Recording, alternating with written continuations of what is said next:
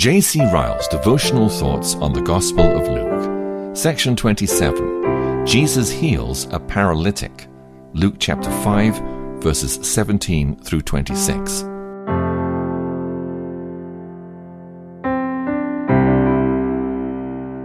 And it came to pass on a certain day, as he was teaching, that there were Pharisees and doctors of the law sitting by, which were come out of every town of Galilee and Judea and Jerusalem.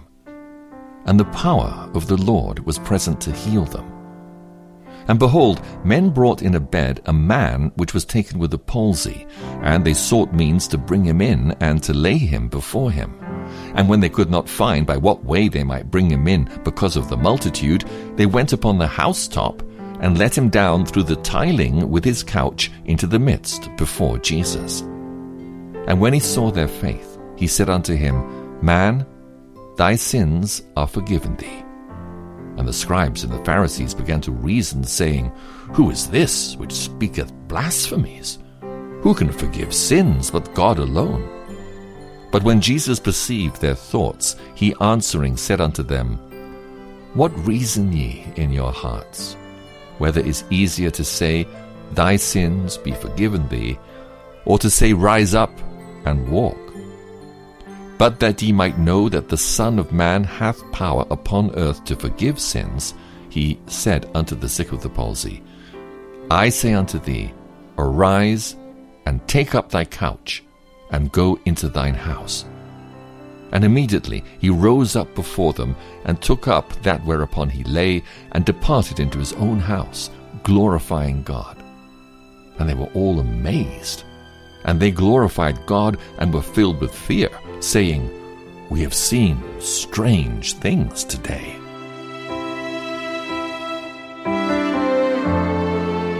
A threefold miracle demands our attention in these verses. At one and the same time, we see our Lord forgiving sins, reading men's thoughts, and healing a paralytic. He who could do such things and do them with such perfect ease and authority must indeed be very God. Power like this was never possessed by any man. Let us mark firstly in this passage what pains men will take about an object when they are in earnest. The friends of a paralyzed man desired to bring him to Jesus that he might be cured. At first they were unable to do it because of the crowd by which our Lord was surrounded. What then did they do? When they could not find a way to do this because of the crowd, they went up on the roof and lowered him on his mat through the tiles into the middle of the crowd, right in front of Jesus. At once their object was gained. Our Lord's attention was drawn to their sick friend, and he was healed. By pains and labor and perseverance, his friends succeeded in obtaining for him the mighty blessing of a complete cure. The importance of pains and diligence is a truth which meets our eye on every side. In every calling and vocation and trade, we see that great effort is one prominent secret of success. It is not by luck or accident that men prosper, but by hard working. Bankers and merchants do not make fortunes without effort and trouble and attention. Lawyers and physicians do not make their practices without diligence and hard study. The principle is one with which the people of this world are perfectly familiar. It is one of their favorite maxims there are no gains without pains. Let us thoroughly understand that pains and diligence are just as essential to the well being and prosperity of our souls as of our bodies. In all our endeavors to draw near to God, in all our approaches to Christ, there ought to be the same determined earnestness which was shown by this sick man's friends. We must allow no difficulties to check us, and no obstacle to keep us back from anything which is really for our spiritual good. Especially must we bear this in mind in the matter of regularly reading the Bible, hearing the gospel, keeping the Sabbath holy, and private prayer.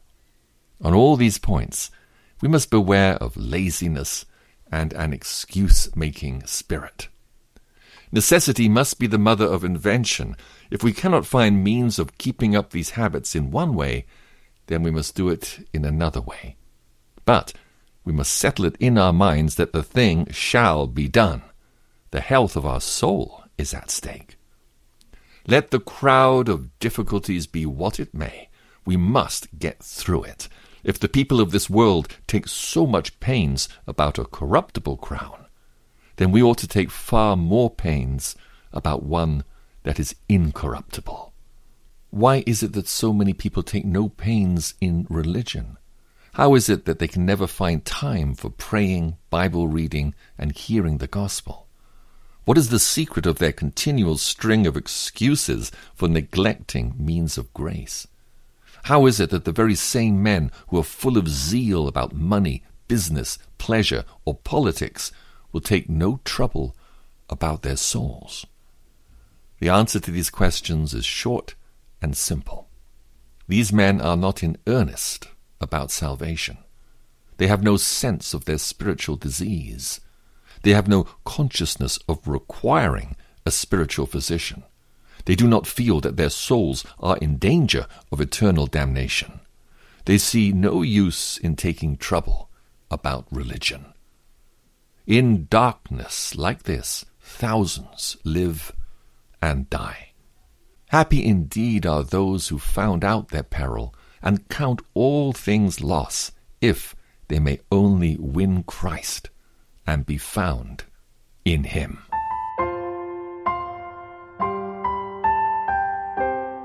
Let us mark, secondly, the kindness and compassion of our Lord Jesus Christ. Twice in this passage we see him speaking most graciously to the poor sufferer who was brought before him. He first addressed those marvelous and heart cheering words to him Friend, your sins are forgiven. Afterwards he adds words which, in point of comfort, must have been second only to the blessing of forgiveness. Arise, he says, and take up your mat and go home. First, he assures him that his soul is healed. Then he tells him that his body is cured and sends him away rejoicing. Let us never forget this part of our Lord's character. Christ's loving kindness to his people never changes and never fails. It is a deep well of which no one has ever found the bottom. It began from all eternity before they were borne. It chose, called, and quickened them when they were dead in trespasses and sins. It drew them to God and changed their character and put a new will in their minds and a new song in their mouths. It is born with them in all their waywardness and shortcomings. It will never allow them to be separated from God. It will flow ever forward like a mighty river through the endless ages of eternity. Christ's love and mercy must be a sinner's plea when he first begins his journey. Christ's love and mercy will be his only plea when he crosses the dark river and enters his eternal home. Let us seek to know this love by inward experience and prize it more that it constrain us more continually to live not unto ourselves, but unto him who died for us and rose again.